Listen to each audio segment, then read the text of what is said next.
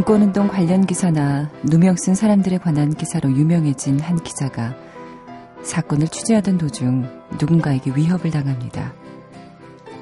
그는 제대로 취재를 하고 있는 것인지 혼란스럽기만 하죠. 그때 문득 어릴 적 어머니의 말씀을 떠올립니다. 아무리 늦더라도 진실을 찾아라.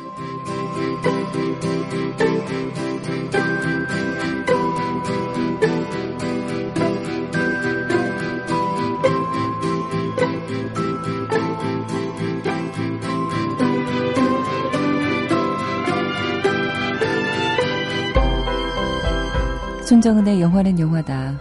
안녕하세요. 손정은입니다. 진실을 찾는 데는 시효가 없어야 합니다.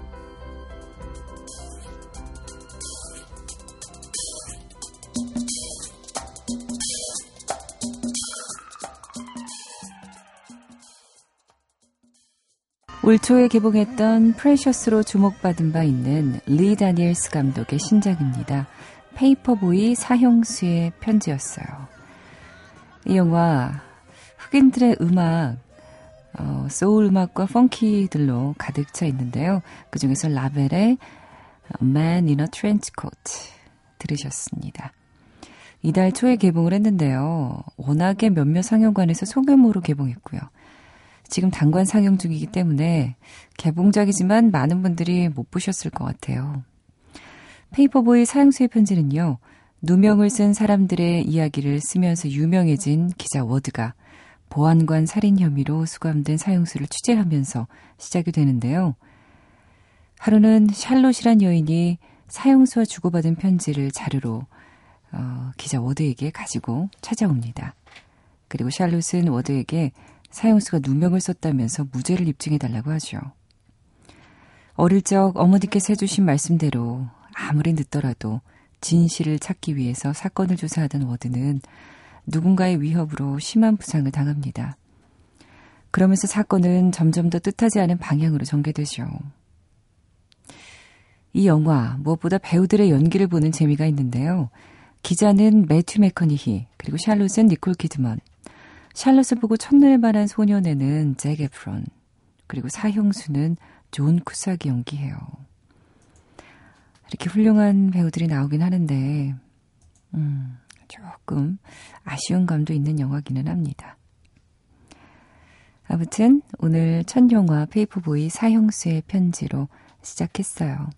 손정은의 영화는 영화다. 지금부터 여러분의 사연을 받겠습니다. 많이 많이 보내주세요.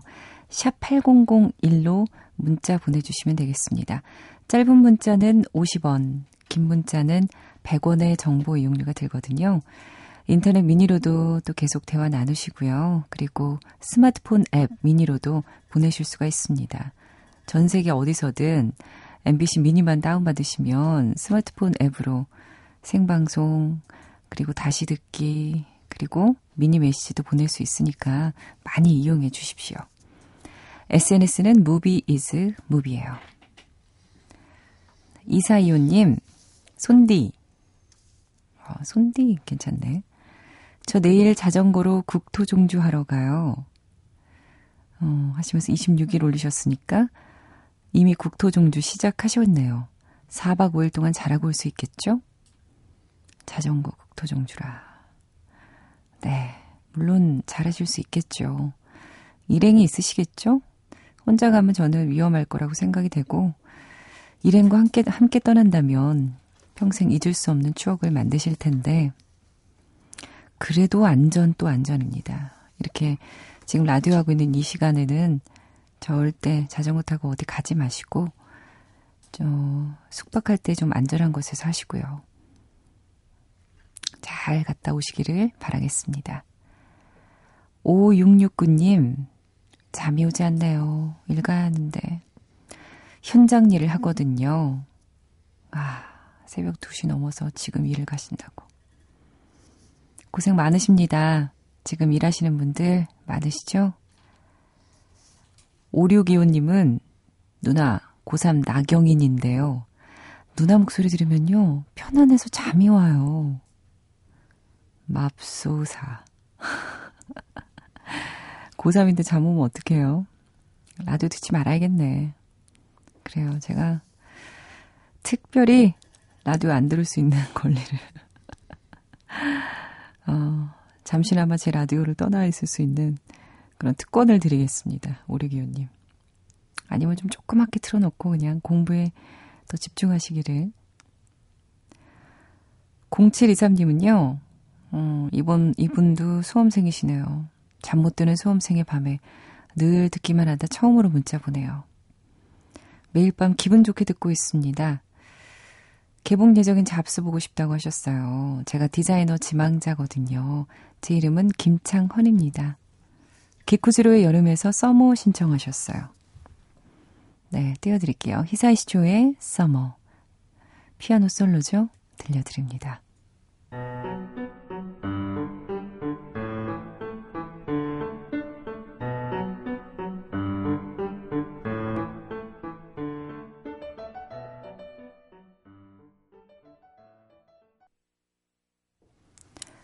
기쿠지로의 여름에서 히사이시조의 피아노 솔로곡 Summer 굉장히 기분 좋아지는 곡입니다. 여름. 그래서 더더욱 여름에 잘 어울리고요. 이대성님, 어, 인터넷 미니로 올리셨어요. 반가워요. 미니 처음 접하네요. 여긴 미국 달라스 시골입니다. 날씨 무지 더워요. 저는 일식당 셰프 일을 하고 애기 엄마가 애들을 보죠. 삼겹살에 양주 먹고 있으니까 아 이거 안 어울려요. 마포에서 먹던 그런 맛이 안 나네요. 소주가 마트에서 한 병에 15달러라서 두 병이면 양주 한 병 값이에요. 아, 싼 소주 마시는 여러분들은 복 받으신 거예요. 으, 서울 가고 싶다. 또 향수병 걸리셨군요. 특히나 남자들이 해외 나가서 이 향수병 걸리는 이유 중에 하나가 바로 소주 값이죠. 정말 예, 한국 생각하면서 소주 한 병 탁 마시고 싶은데 이건 뭐 너무 비싼 거죠. 예전에 저도 생각이 나는데 독일에서였나? 어, 두 명이서 소주 한 병에 삼겹살도 2인분밖에 안 먹었어요. 근데 한 13만 원인가 나오는 거예요. 또 그 동네는 삼겹살마저 수입을 한다는 그러니까 다른 도시에서 가져온다는 얘기를 들었는데, 야, 참 그렇더라고요. 이 삼겹살, 소주. 한국인들에게는 한국을 대표하는 음식이 아닐까 싶을 정도로 해외에서 참 이게 그립습니다. 그때 달라스 얘기하셨는데, 이 달라스가 텍사스주에 있죠. 여기가 사실 케네디 대통령이 예전에 암살당했던 곳이기도 한데, 미셸 파이퍼가 주연했던 1992년 영화가 있어요. 러브필드에 이 달라스 풍경이 나와요. 이 영화의 주인공이 달라스의 평범한 가정주부 루린인데요. 1963년 11월 22일을 계기로 그녀의 인생이 완전히 바뀝니다. 왜냐하면 자신이 사는 도시에서 케네디 대통령이 저격당했기 때문이죠. 이 미셸 파이퍼가 평소에 음, 영화상에서 케네디를 무척 추앙하고 또 퍼스트 레이디였죠. 재클린의 열렬한 팬이었거든요. 이 암살 소식에 충격을 받고 장례식에 참석하기 위해서 남편에게 편지만 몰래 남긴 채 워싱턴으로 여행을 떠납니다. 그런데 뭐 가는 길에 흑인 포를 만나게 되고 그래서 뭐 그의 다섯 살짜리 딸 조넬도 만나면서 어, 그녀의 인생이 바뀌는 뭐 그런 내용이에요. 이 러브필드란 내용이. 이 영화가 생각이 나서 러브필드에서 한 곡을 띄워드리려고 합니다. 영화상에서는 루비 앤드 로맨틱스의 음악이었는데 오늘은 에이미 와인하우스 음성으로 그녀의 독특한 음성으로 띄워드릴게요. Our day will come.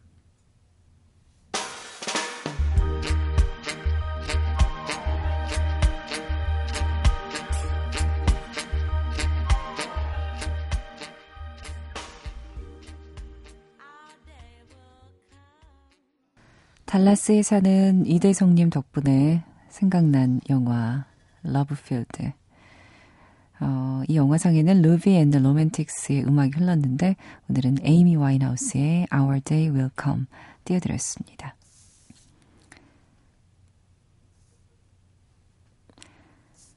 이혜수님, 안녕하세요. 어느덧 8월도 손아나님도 한 주밖에 안 남았네요.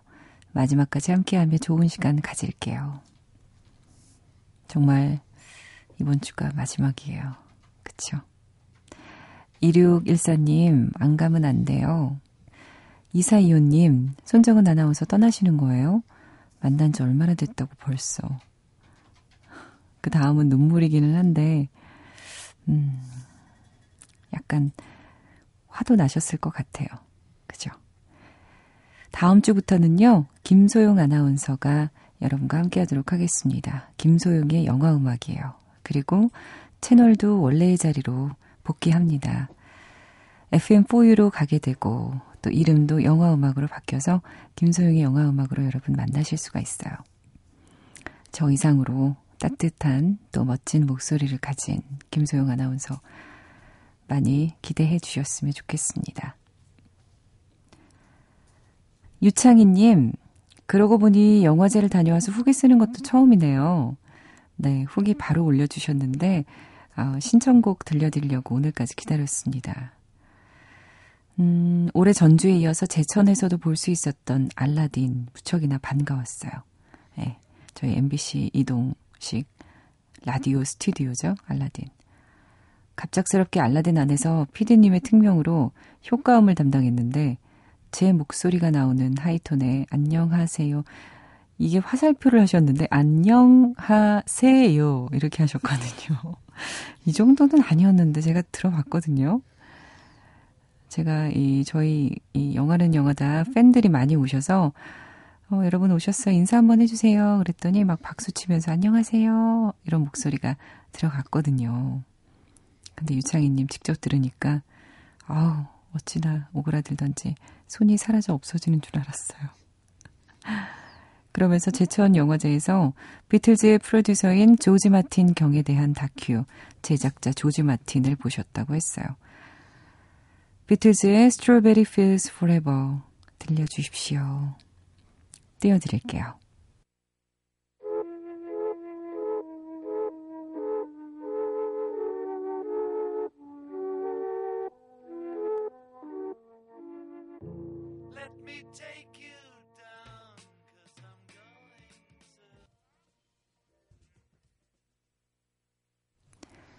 제천 국제음악영화제의 상영작이었습니다. 제작자 조지 마틴, 저희 전진수 프로그래머가 추천한 영화기도 했고요. The Beatles의 Strawberry Fields Forever. 뒷부분이 더 인상적이네요. 이 곡 들려드렸습니다. Ready!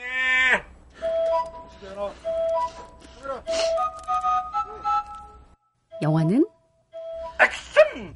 이름이 4월이라 하옵니다. 이름이 제임스. 제임스 본. 10등급. 수영 씨! 이리 와요! 연주 씨!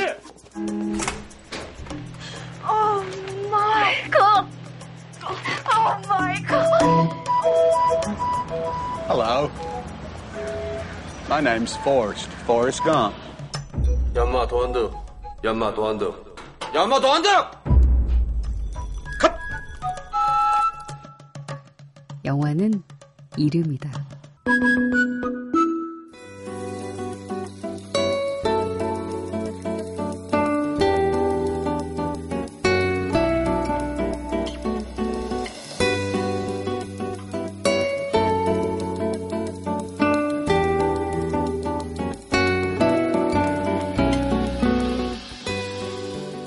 밤이 깊어가고 새벽이 다가오는 매직아워에 만나는 특별한 시간, 매직아워 스페셜입니다.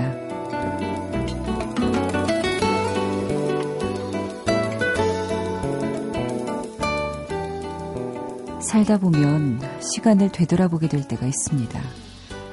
그럴 때 고쉽게 되는 추억이라는 것들, 참 많은 순간, 많은 얼굴, 많은 이야기들, 그리고 그것들 사이에 묵직하게 자리 잡은 이 이름 하나를 발견하기도 합니다.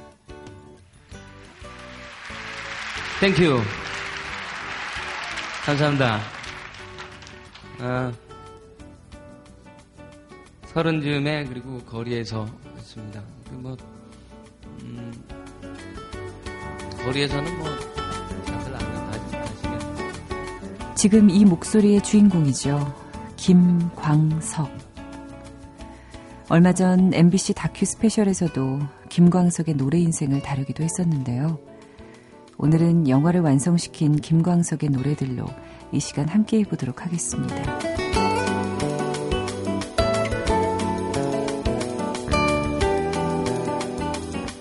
그의 노래를 들으면 노래라는 것이 왜 존재하는지 알 것만 같습니다. 지난 날을 돌이켜보고 내 마음을 들여다보고 앞으로 내 인생을 어떻게 다잡아야 하는지를 김광석의 음성이 이야기해주고 또 위로해주는 느낌을 받았었거든요. 그래서 그의 이름, 그의 목소리, 그의 연주는 이 시대를 살아가는 많은 이들이 스스로도 미처 깨닫지 못할 만큼 가슴속 깊이 새겨져 있는 것 같아요. 그리고 그것은 영화 속에서도 마찬가지죠.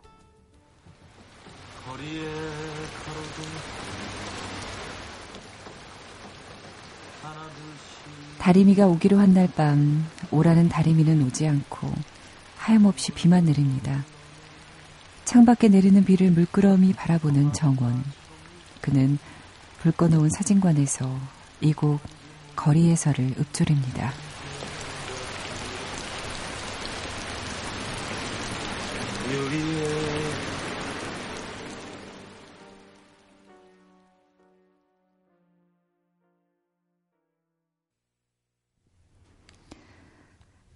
동물원의 거리에서 들려드렸습니다. 정원을 연기한 한석규 씨는 그 장면에서 이 노래를 꼭 부르고 싶었었다고 합니다. 영화 8월의 크리스마스 자체가 김광석의 활짝 웃는 영정사진에서 모티브를 얻어 만들어졌어요. 그랬으니 그가 김광석의 노래를 부르고 싶었던 건 어쩌면 당연한 일이겠죠. 검붉은 노을 넘어 또 하루가 저물 땐 모든 것이 꿈결 같기만 한 인생을 사는 정원에겐 그보다 안정맞춤인 노래는 없었을 테니까 말이죠. 거리에서의 노랫말 같은 인생을 살던 정원이를 98년 필름에서 만났듯 우린 너무 아파서 사랑이 아니길 바라는 한 커플 역시 2003년 영화 속에서 만났습니다. 조승우, 손예진 주연의 클래식에서죠. 먼 훗날 다시 만난 연인에게 앞을 보지 못하는 걸 숨기듯이 사랑의 마음을 숨기고 마는 조승우와 그가 앞을 보지 못한다는 걸 알게 되는 손예진. 하지만 그 장면을 더욱 애절하게 하는 건 그들의 연기보다 그때 흐르던 이 곡, 너무 아픈 사랑은 사랑이 아니었음을 였습니다. 왜 결혼 안 했어?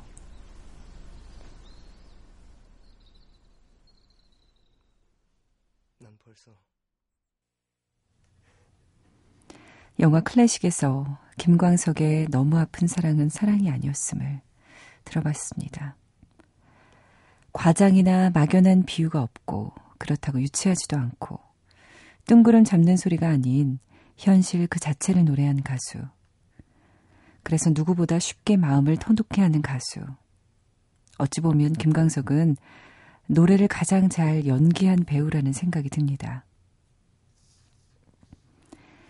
이번에는 라디오 제작 현장을 배경으로 한 영화 이민정, 이정진 주연의 원더풀 라디오에서 울려 퍼지던 그의 음성을 들어보도록 하죠. 이제 곧 서른이 되는 라디오 DJ 신진아. 그녀는 방송 중에 김광석과 김현식을 헛갈리는 실수를 저지릅니다.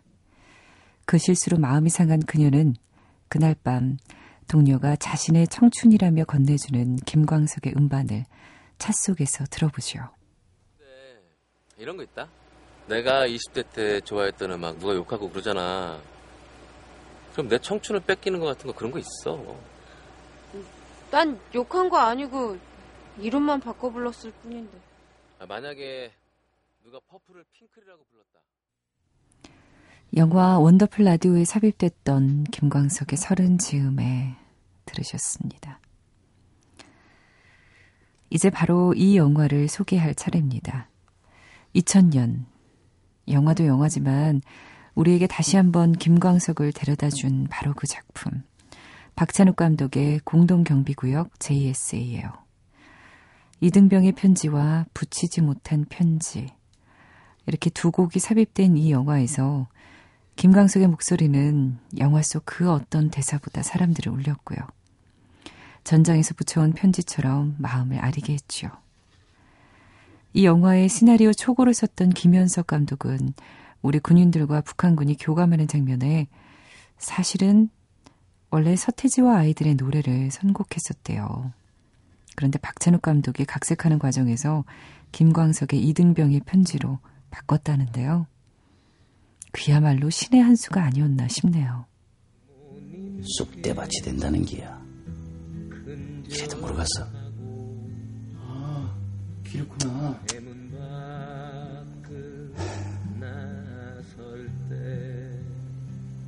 아, 오만이 생각나는구나. 김광석의 이등병의 편지 들으셨습니다. 이 곡을 처음 부른 가수는 윤도현 씨였다고 합니다. 작곡가 김현성 씨가 윤도현에게 부르게 했고, 이후에 전인권 씨가 음반을 투입했는데요. 공연 때 김광석 씨가 불러서 엄청난 반응을 불러일으켰대요. 역시 노래도 주인이 따로 있는 모양이에요. 김광석의 노래는 우리를 애절한 추억 속으로 인도하고 그 시절의 애틋함을 전해줍니다. 마치 마법의 양탄자처럼 시간을 거스르는 타임머신처럼요. 오늘 김광석 특집처럼 되어버렸는데 여러분 노래 들으시면서 어떤 마음을 가지셨을지 궁금하네요. 오늘 매직아웃 스페셜에서는 영화 속에서 우리의 지친 마음을 토닥이는 김광석의 노래들로 함께 했습니다.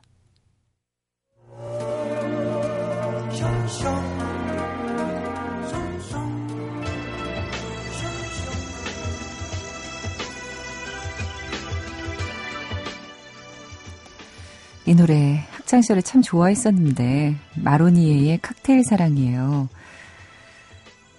어, 제 퀴즈 정답이 건축학 건축학 개론이었습니다. 어제 장면을 들려드렸었죠. 이 건축학 개론에서 마로니에의 칵테일 사랑이 나오죠. 이 곡 끝곡으로 하면서 여러분께 퀴즈 내드릴게요. 건축학 개론에서 납득이를 연기한 조정석 씨. 여기서 이 납득이가 음, 자신의 마음을 설레게 하는 두 소녀가 있다면서 별명으로 불러요. 이 두 소녀의 별명, 납득이가 말한 이 별명이 뭘까요? 꼭 두 소녀 별명 다 붙여서 보내주셔야 돼요. 정답 샵 8001로 보내주십시오. 맥스무비에서 영화 예매권 두 장을 드릴게요. 이 곡 들으면서 저도 인사드리겠습니다. Love is all around.